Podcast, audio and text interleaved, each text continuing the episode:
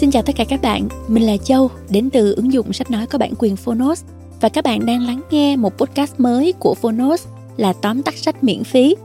Tại sao Phonos lại làm tóm tắt sách? Bởi vì tụi mình biết là ai trong chúng ta cũng có nhu cầu cập nhật thông tin, kiến thức, được học hỏi không ngừng, nhưng mà quỹ thời gian của chúng ta đôi khi có hạn. Nên là tóm tắt sách chỉ với khoảng thời lượng ờ, 10 phút đọc hoặc nghe trên ứng dụng thì các bạn có thể uh, giải quyết được cái uh, niềm khát khao học hỏi của mình rồi. Mà đồng thời thì uh, các bạn cũng có thể uh, có thêm một uh, dữ liệu để chúng ta cân nhắc trước khi quyết định là có mua quyển sách này hay không đúng không nè? À, hiện nay thì Phonos đã có trên 100 tóm tắt sách ở trên ứng dụng của tụi mình rồi. Các bạn hãy tải ứng dụng Phonos và khám phá nhé. Còn bây giờ quay trở lại với podcast này thì uh, Châu sẽ giới thiệu cuốn sách đầu tiên được tóm tắt cho các bạn ngay đây đó là cuốn Tìm mình trong thế giới hậu tuổi thơ của tác giả Đặng Hoàng Giang. Thật ra vì mình làm host cho nên là mình cũng có hơi lạm dụng quyền một chút xíu. Đó là mình lựa chọn cuốn sách này nó hơi cá nhân. Đây là cuốn sách đầu tiên mà mình nghe trên Phonos khi mình vừa mới bước chân vào Phonos đó các bạn. Và cũng là một cuốn sách mà mình rất là thích. Bởi vì à, mình cảm thấy thấu hiểu cuốn sách này. Một đôi chỗ thấy mình ở trong cuốn sách. Và mình tin là các bạn cũng sẽ như vậy. Tìm mình trong thế giới hậu tuổi thơ kể câu chuyện về những người trẻ đang vật lộn để vượt qua những tổn thương quá khứ, nỗ lực để trở thành một phiên bản tốt hơn. Và các bạn có biết không, nếu như chúng ta không có tìm thấy được cái tổn thương quá khứ của mình và chữa lành nó thì chúng ta rất khó để có thể sống một cuộc đời với một tinh thần thoải mái lành mạnh đó các bạn. Nói thêm một chút về tác giả Đặng Hoàng Giang ha. Ông là tiến sĩ người Áo gốc Việt. Sau khi trở về từ châu Âu, ông tham gia nhiều dự án với mục tiêu xây dựng một môi trường sống lành mạnh ở đó có sự thấu cảm và lòng khoan dung.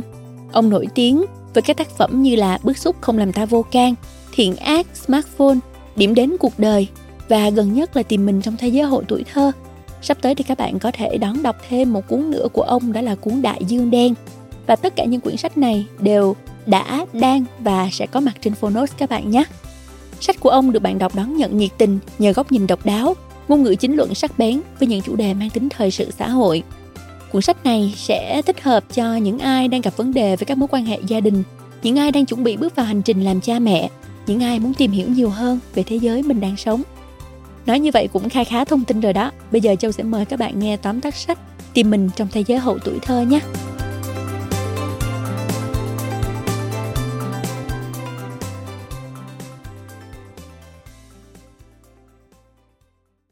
Bạn đang nghe từ Phonos tóm tắt sách Tìm mình trong thế giới hậu tuổi thơ Tác giả Đặng Hoàng Giang Tìm mình trong thế giới hậu tuổi thơ của tiến sĩ Đặng Hoàng Giang là cuốn sách được thiết kế như một cuốn phim phóng sự. Mở đầu bằng câu chuyện của một nhân vật trải nghiệm, rồi tác giả lên tiếng nói về dự án, về khao khát hiểu được nỗi niềm của những người trẻ đang mắc kẹt trong thế giới của mình. Tiếp đó, chiếm trọn khung hình là chuỗi những câu chuyện cá nhân được kể bởi chính chủ với nhân xưng tôi. Tác giả chỉ là người đứng bên máy quay, lắng nghe, không phán xét. Thì thoảng, ông đứng trong khung hình, riêng một mình, một chương, để giải thích cho người đọc về những gì nhân vật vừa kể bằng ngôn ngữ của khoa học tâm lý. Chỉ cần muốn hiểu, bạn sẽ cảm thấu nỗi đau của họ, để từ đó có cái nhìn bao dung hơn với mọi người và với chính mình. Những người trẻ trong cuốn sách này đều đang ở quãng đời hậu tuổi thơ. Thời kỳ ta để lại tuổi thơ ở đằng sau, nhưng chưa hoàn toàn bước vào thế giới của người lớn, theo nghĩa đã đi làm, lập gia đình và độc lập tài chính. Sau đây, mời bạn cùng Phonos đến với ba nội dung đáng chú ý trong cuốn sách. Nội dung đầu tiên, trưởng thành nào cũng xót xa. Những cái tên xuất hiện ở tìm mình trong thế giới hậu tuổi thơ đều rất Việt Nam, rất phổ biến và câu chuyện của họ cũng vậy. Đó là những người trẻ ở quãng đầu của chặng đường 20 với rất nhiều dáng vẻ. Có bạn đúng chuẩn con nhà người ta, ngoan hiền, học giỏi. Có người xăm trổ, ngỗ ngược, bất cần, đụng chút là văn tục chửi thề, sẵn sàng đánh nhau. Có người trầm mặc đến trầm cảm. Có người đang cố gắng để không phát điên, Điểm chung của họ là đều có một câu chuyện liên quan đến những tổn thương trong quá khứ không thể chối bỏ, làm họ mệt mỏi, đau đớn, dằn vặt, chán ghét bản thân. Những nỗi niềm đó gắn liền với gia đình, với cha mẹ, với những người thân nuôi dưỡng họ. Quá khứ đau thương đã khắc tạc nên dáng vẻ của họ ở hiện tại. Cách họ tư duy, hành động hay đáp trả lại người khác có thể vô lý, chướng mắt, nhưng lại vô cùng hợp tình khi ta hiểu về câu chuyện của họ. Điều này đúng với mỗi người chúng ta, không phải sao? Đồng ý là chúng ta đều có trận chiến của riêng mình. Câu chuyện của các nhân vật này cũng chỉ là một trong số đó. Trận địa của ai cũng ác liệt và chắc chắn không ai muốn hoán đổi khó khăn của mình với người khác. Nhưng chúng ta cần hiểu để không đi vào vết xe đổ của nhau, hoặc chí ít bù đắp cho nhau những trải nghiệm vui vẻ, tích cực. Những mảnh đời có vẻ rất cá biệt này được tác giả diễn giải dựa trên những lý thuyết tâm lý học lại trở thành những câu chuyện có tính phổ quát. Người đọc dễ dàng nắm bắt khi soi chiếu trải nghiệm của nhân vật và của chính mình với kiến thức được tác giả cung cấp để hiểu hơn về những gì đang diễn ra. Và rồi, sau tất cả, ta sẽ bớt vội vàng khi phán xét ai đó. Vì ta biết rằng những gì đang thấy chỉ là một phần nhỏ của miếng format. Nội dung thứ hai, ngôi nhà thiếu vắng sự thấu hiểu chẳng khác gì cái lồng giam không có khóa. Câu chuyện của các nhân vật trong cuốn sách này không ai giống ai, nhưng đều có một điểm chung. Tất cả đều khao khát được yêu thương đúng cách, được ủng hộ, được nâng đỡ, được bao dung, được trò chuyện, được thấu hiểu bởi những người thân yêu sống cùng dưới một mái nhà. Gần như gia đình là một cụm từ ám ảnh xuyên suốt. Tìm mình trong thế giới hậu tuổi thơ vì ta cảm nhận được sự ngột ngạt của các nhân vật khi bước vào không gian đó. Nơi đó có những con người cùng huyết thống với nhân vật trải nghiệm. Về mặt lý trí, họ biết mình cần trao đi yêu thương, cũng muốn nhận lại yêu thương từ những người đó, nhưng cả quá trình cho và nhận đều sai. Chính vì vậy, không ai thực sự cảm thấy hạnh phúc và gắn kết dù gặp nhau mỗi ngày. Không ai có được cảm giác yên bình với cái gọi là nhà, là gia đình. Đôi bên không thể lắng nghe, không thể hiểu được quan điểm của nhau nên ngày càng xa cách, lạnh lùng. Mỗi người trong số họ đều nhân danh tình thân để tổn thương đối phương.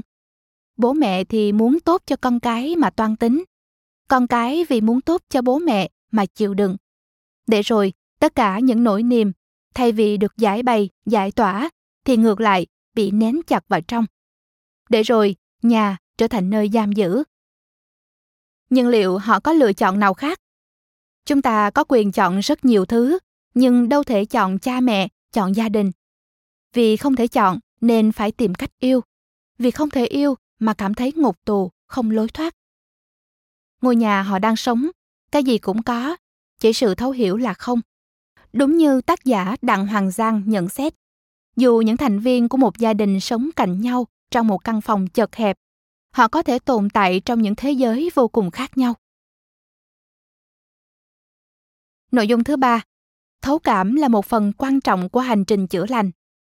Hành trình chữa lành được tác giả gọi tên bốn mảnh ghép, bao gồm những trải nghiệm mang tính điều chỉnh, trắc ẩn với bản thân, thấu cảm và buông bỏ.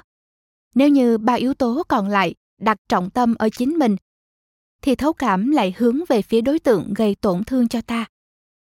Tất cả các nhân vật kể chuyện trong cuốn sách này càng bị tổn thương bởi ai lại càng có nhiều đặc điểm của người đó. Họ bị ảnh hưởng và mô phỏng lại một cách vô thức những người đã từng khiến họ rất thương tâm. Nôm na thì bố mẹ là nạn nhân của ông bà và đến lượt bạn trở thành nạn nhân của bố mẹ. Tiếp sau đó, rất có thể con cái lại trở thành nạn nhân của bạn. Giống như một lời nguyền thế hệ, để chấm dứt, cần có người nhận ra. Chỉ khi các nhân vật nhận thức được nỗi đau cha mẹ mình đã từng trải qua, rằng sự độc ác của con người đến từ sự vô minh và định kiến xã hội, họ mới có thể vơi đi giận dữ cùng sợ hãi. Cha mẹ họ cũng từng là những đứa trẻ chịu nhiều tổn thương, vừa là thủ phạm, vừa là nạn nhân. Vì vậy, cũng rất cần được lắng nghe, được thấu hiểu, được bao dung, được an ủi, vỗ về. Chỉ khi chúng ta nhìn thấy bản chất tốt đẹp của nhau thì mới có thể bắt đầu một mối quan hệ lành mạnh, mới có thể bỏ qua đau thương để bắt đầu xác lập những niềm tin mới. Chúng ta vừa điểm qua ba nội dung chính của cuốn sách Tìm mình trong thế giới hậu tuổi thơ. Đây là cuốn sách có bố cục độc đáo, kể ta nghe những câu chuyện đau thương nhưng cũng tràn đầy hy vọng. một đất nước hạnh phúc được xây dựng bởi những gia đình hạnh phúc. Một gia đình hạnh phúc là nơi sinh sống của những con người hạnh phúc. Cuốn sách này mang đến cho ta những chỉ dẫn để có thể cùng nhau an trú dưới một mái nhà, nơi có đủ bình yên để ta trở về nương náu. Trước khi khép lại phần tóm tắt, xin được gửi đến bạn một trích dẫn ấn tượng từ cuốn sách.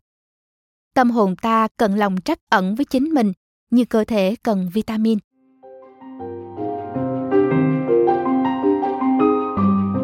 Cảm ơn bạn đã lắng nghe tóm tắt sách Tìm mình trong thế giới hậu tuổi thơ trên ứng dụng Phonos.